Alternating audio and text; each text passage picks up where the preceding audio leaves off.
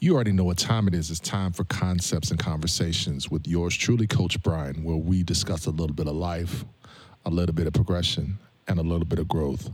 One day, one moment at a time. So, we're at the finale of my first heartbreak. Now, usually we would dive into some type of music once I get to the end of my intro, but this time we're not going to do it. We're going to go directly into what happened during that infamous weekend in Lakeland, Florida. So the last, um, the last episode, we talked about how I was on the plane thinking about what I was going to say to the woman that I loved. What was I going to do? How was I going to take advantage of this opportunity that was going to be given to me? Because this ultimately could be the beginning of what I always imagined, or could be the end of what I thought could be, but was never realized. So on that plane, I remember a conversation that I had with my mom. And my mom had kind of told me and said, Hey, I know you have your thoughts on the possibility, but I'm here to give you a little bit of a warning that may not work in your favor. But that was like a kind of like a small thought process in my mind, which I didn't know if it was going to manifest or not. But she did obviously give me a kind of give me something to consider. But as I was on the plane and I had my Walkman and I had my CDs that I got from um, Clubhouse Music, which um, I almost got in trouble for that because I ordered um, all of these CDs and um, got the bill, and dad had to take care of it. So it was definitely on me to um, not to do that again. But I was listening to the many CDs that I had, uh, one of which I was listening to John P. Kee, Any Day, um, VIP Choir, um, which was ironic that I was listening to him because that was also one of the artists that would be a part of the concert, along with a gospel artist that um, I loved and I had, you know, listened to his music, and he was going to be there. This man who is no longer with us, but had a profound impact on gospel music, Reverend Timothy Wright. And um, also that would be there would be Vanessa Bell Armstrong and Kim Burrell. And so it was a power packed weekend. And I get off of the plane. It was an early morning flight. Get off of the plane, get to Orlando. And I was picked up by my former pastor's daughter, who is now a now a judge for Seminole County. I'm so proud of her. She was just sworn in a couple days ago. So she picks me up. We go grab something to eat. And then I'm informed that she is the one that's going to be picking up Reverend Wright and his sons, who happen to be the musicians for the festivities that we will be singing in. So it would be his son, uh, David, then another one, I believe. Um, I forgot their names just that quick. Um, I'll have to DW and um, I forgot the other guy's name, but we picked them up.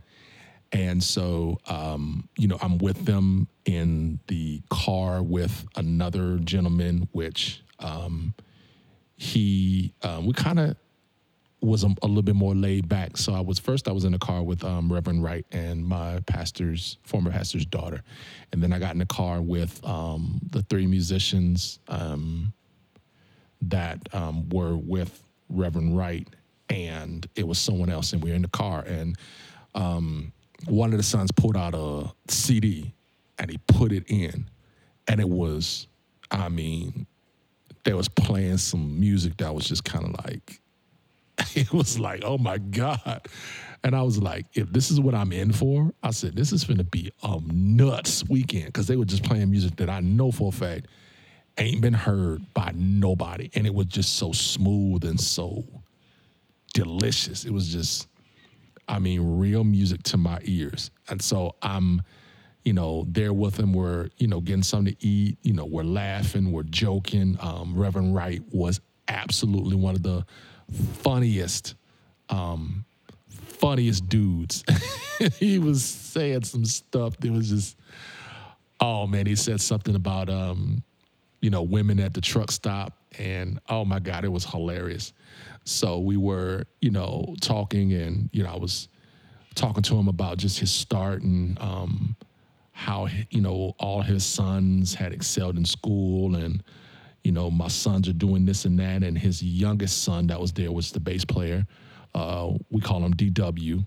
Um, he basically graduated from high school at 16 so that he can go on the road and play for his dad. And I was like, that is freaking amazing. And he, you know, being 16, I mean, one of the top bass players during that time. You know, it just had to be year 2000. So we're, you know, definitely um, talking, laughing, you know, joking. And, you know, eventually I end up going to the church and I end up going with, you know, the three brothers and a Reverend Wright eventually ends up coming. So they go to the church and um, that's who else would came. LaShawn Pace. That's who came. Okay. Rest in peace, LaShawn. Um, beautiful, beautiful um, woman of of the Lord. Um, awesome. I forgot she uh, was there that weekend and she did a song um, that was remixed by Stevie Wonder. Oh my God, it was it was amazing. So anyway, um, we got to the church and you know they got their instruments together um, with um, David on keys, then DW on bass, and then um, the other gentleman, I forgot his name, um, was on drums. And, um, you know, they start practicing, start getting ready. I mean, sounded freaking great. Then um, members of the choir from the other church of the city that I won't name, they came. And then those that were in the town, Sanford, um, where the church was um, located for the practice came in. So everybody started coming in. And then probably as the festivities started coming in, Dan comes through the door, her and her cousin and her brother and her mom and her sister. And I'm like, oh God, what am I going to do? And I'm just like, the only thing I know how to do is be in this choir and just I mean, just sing. Because I was, you know, back then I had a voice. I was like, okay, well, I'm to just sing. You know, I'm to sing and do my thing. And she was there looking as good as ever. We're practicing with the choir. We did probably like five or six songs.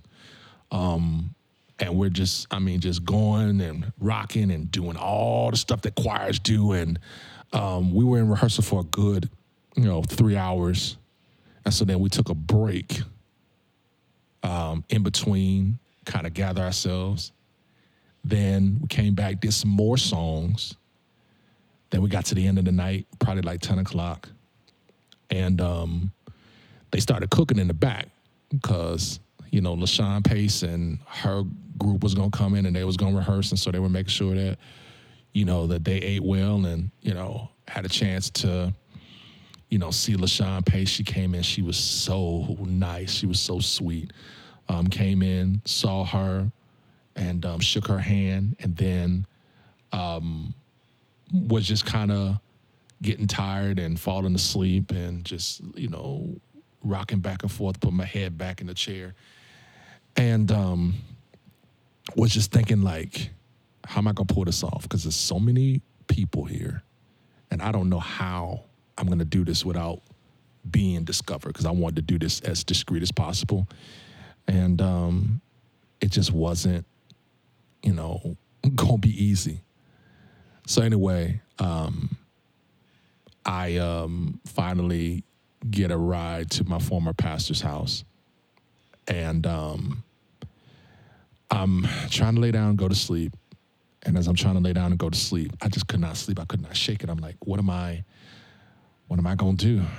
And um, I was like, I, I gotta, I gotta do something. I gotta, I gotta figure this out. So I went, knocked on the door of my mom's, one of my mom's best friends, the one that actually had told my mom about the letters and how beautiful they were. And I knocked on her door and I said, Can I talk to you? And she said, Sure.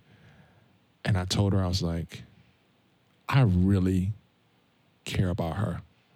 And I know that she's, you know, she's taken and she's getting ready to make this move. But I said, I just gotta, I gotta, I gotta take my chance. I gotta shoot it. And um, she told me, she said, how you feel is nothing wrong with it. But I gotta be honest with you. You're probably not going to get the opportunity that you think you are. And it's okay that you feel. It's even okay that you told her. But she knows the truth. And she's made her decision. And you're gonna have to live with that. And I was like, so what should I do? And she was like, you can tell her, but don't expect anything. And so by hearing this, I'm even more nervous and I'm just rocking back and forth in my sleep. I get up that morning, I catch a ride with um, one of the uh, musicians at the church that was in Sanford. And we get on the road and we head to Lakeland to kind of get familiar with the church and the sanctuary. Sanctuary was huge. Um, name of the church was Carpenter Home Carpenter's Home Church, which has been bought out many a times um, by different pastors. So we go there, we start getting stuff situated for you know the night festivities, and um, everybody slowly starts coming down, starts getting ready for you know the festivities. Uh, choir comes in, we rehearse. Obviously, she's there, but I'm like not focused on you know that just yet.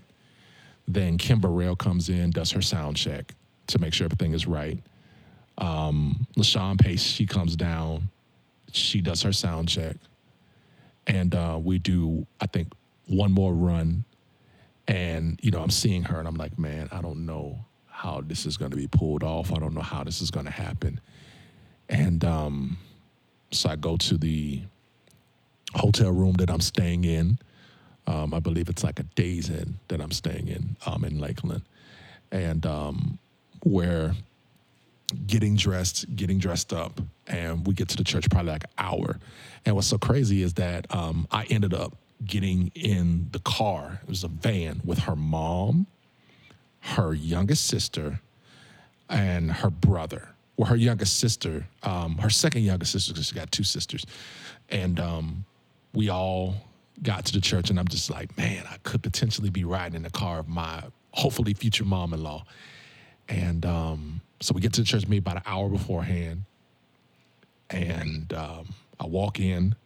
We go to the room where, you know, the choir is getting together, kind of do one little final check uh, uh, vocals, and then um, you know we kind of sit and chill because we had you know the first artist was going to be Kim Burrell, you know, and um, you know in between you know the the before the time starts or whatever like I basically, you know, start talking to somebody and let him like show me some, you know, some stuff on uh, keyboard, and obviously she's sitting there, so I'm just kind of looking like, you know, trying to focus on that. But I was really trying to, I was really trying to get her attention. You know, it's like, oh look, look at me. But um, there we um, got ready. Kim Burrell comes on, absolutely kills it. Um, does some stuff off of her album Everlasting Life. I mean, murks it. And um, that's when um, we uh, started getting ready. Then LaShawn Pace comes on and does, I mean, crazy, crazy performance. I mean, just was just amazing. Um, then we get up, we're the third, and we get in, we do our thing, we sing our songs, then we do like a quick little interlude, and then we come back, do our last couple of songs, then um, get to Vanessa Bell Armstrong. She goes, she does her thing. And in the midst of, you know, the concert, different things like that, um, we, you know, we're all kind of like going through and congregating, talking or whatever. And there were like little time frames where she was like by herself for a split second. I was like, oh, this is it. And then somebody will come over. And then another time will come like, oh, this is it. And there was one particular time that she was by herself sitting by the stairs. And it was for two minutes. And I was like, okay, this might be it. And I get up to walk in her direction. And I get probably about 15 seconds from being able to, hey, can I talk to you for a second? And right as I got ready to make that move over there, somebody came and pulls her away to go, I guess, to go see something. And I was like, dang, I missed my opportunity and this might be it. And so throughout the whole night, I'm looking for other opportunities.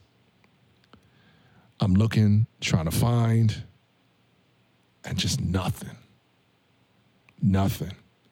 And I'm I'm losing hope. Like this very well may end up not being what I thought it was going to be. And um, we get to the end of the night, and one more opportunity presented itself. And right as I got ready to walk in her direction, she got pulled away again by her cousin. And they went and they got in the car and they left. And when they left, they um they um went to the hotel room and um I literally went, and sat on the stairs, and I just my heart dropped because I said, This farewell is the inevitably the end. And there's nothing that I can do because every opportunity that came, I missed it. I was afraid. I was scared. I didn't know what was going to happen. So finally, got to the end of the night. John P. Kee, he murdered it. I mean, they killed it. And um, we left. Well, I left with a group of like six or seven inside of a sedan that could only fit four. And um, got back to the hotel room I was with. It was like five guys in there. Got to the hotel room and, um, you know, they played some uh, Three Six Mafia and they were, you know, doing the different things. And I laid in my bed and I was just sad. I didn't sleep. And when I woke up in the morning, I found out, you know, that the choir was going to be going to this church, and um, I like I didn't have the clothes because I was like, man, I'm, I'm not gonna, you know, I'm not gonna sing. You know, I'm just gonna kind of chill. Plus, my voice is out. And I remember riding in the car. There was a song that I had been hearing the whole weekend by Joe Pace in the Colorado Mass, and it's called We Worship You. And the key that it was in just resonated with me. And it was, you know, kind of like in that moment, I just had to just let go. And I had no choice but to just prepare to let go. So, anyway, I get to the church, I get to the back. She's there. And um, service goes on. Obviously, you know how church services go. The preacher preaches, my pastor, she preaches, gets to the end of the journey.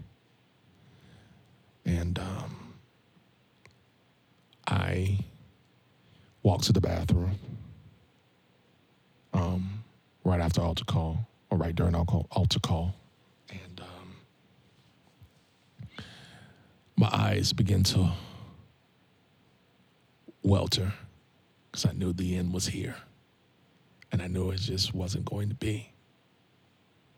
And I got to the row that I was in, and I put my head down, and I cried because I knew this heartbreak was inevitable and it was going to hurt me. So we got to the end of service, and uh, everybody's congregating, going outside. And um, I said, okay, this is it. So I got up from the uh, pew, walked outside. She was by herself, said, hey, can I talk to you? She said, sure. And I said, you already know how I feel. You already know where I am. But um, that's all I can say. You know how I feel. And she said, Bryan, I do. But I've made my decision. And I'm going to move forward with that. And I said, um, okay. Can I give you a hug before I leave? And she said, sure. So I gave her a hug. And um, after I gave her a hug, my mom's best friend who saw everything, it's like it played out. She came and she hugged me. And I almost collapsed. I cried, cried like a baby. Cried, tears came out easily because she knew. She knew that this was the end. And she tried to tell me, but it was okay to express myself. But she tried to tell me. I took it as this was it. I cried, cried my tears, took a picture with um, one of my favorites. He's now pastor of um, the church in Sanford. Um, took one of the greatest saxophone players of all time. Took a picture with him. Got on my plane to travel back to home. Got on the plane, and the plane was delayed because of weather. And it was ironic that the plane just was tumultuous.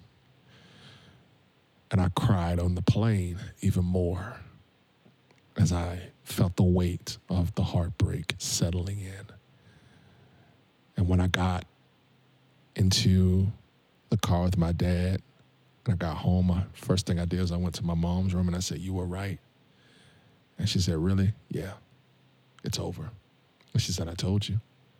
And I said, Mom, you know, sometimes you just got to find out for yourself. And um, I rested on that heartbreak for months. It um, definitely made me think about some things.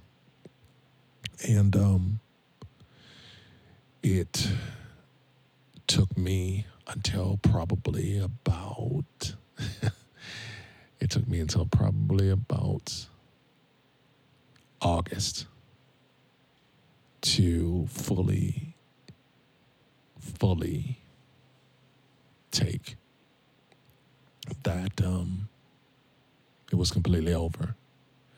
Now, in the meantime, she got married. And um, I actually ended up seeing her at a funeral for my godmother. And let me tell you, she didn't look.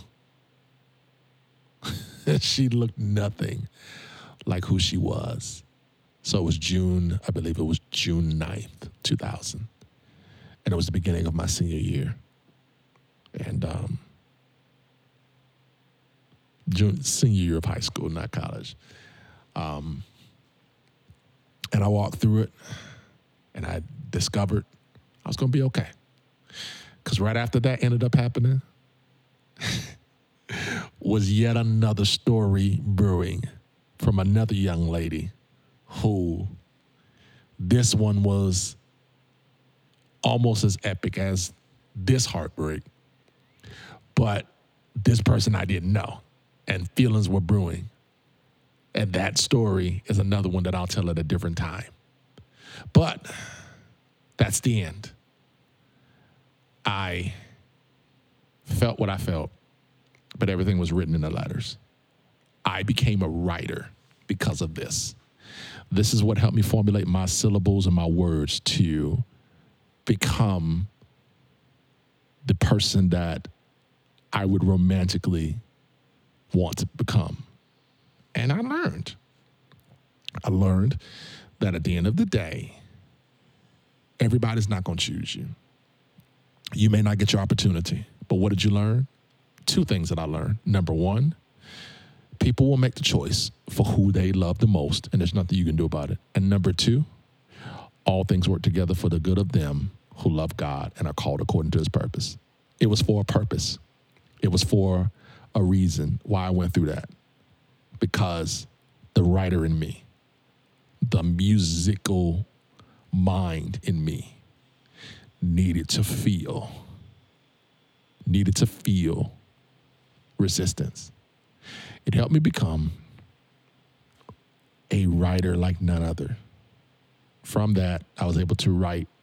It gifted me with the ability to write, to tell a story, to eventually end up being able to articulate love and relationships. It was ultimately my story. it was the beginning of my Hitch story. If you've seen the movie Hitch, you will understand. But that's primarily and quite frankly the end of it. My first heartbreak. Hopefully, you enjoyed. If you have any questions, you can ask me directly. But I want to thank everybody for tuning in and walking with me through my first heartbreak. This is Coach Bryan concepts and conversations. Signing off. You can find me on Instagram, CoachBT316. You can find me on TikTok, CoachBT316. You can find me on Facebook, Bryan, B R Y A N, Thomas. And if you would like to work with me, you can find me on my cell phone, either text or call 310 686 6339 or you can reach out to me at my email address, Coach Bryan Thomas at championshipcaliber.net. And you can also find my website, www.championshipcaliberconnections.com. You have all the information to connect with me for coaching or just if you want to be a part of the podcast, because there's some great things getting ready to happen on this end. Anyway, thank everybody for tuning in, and I'll see you at the next episode. Peace.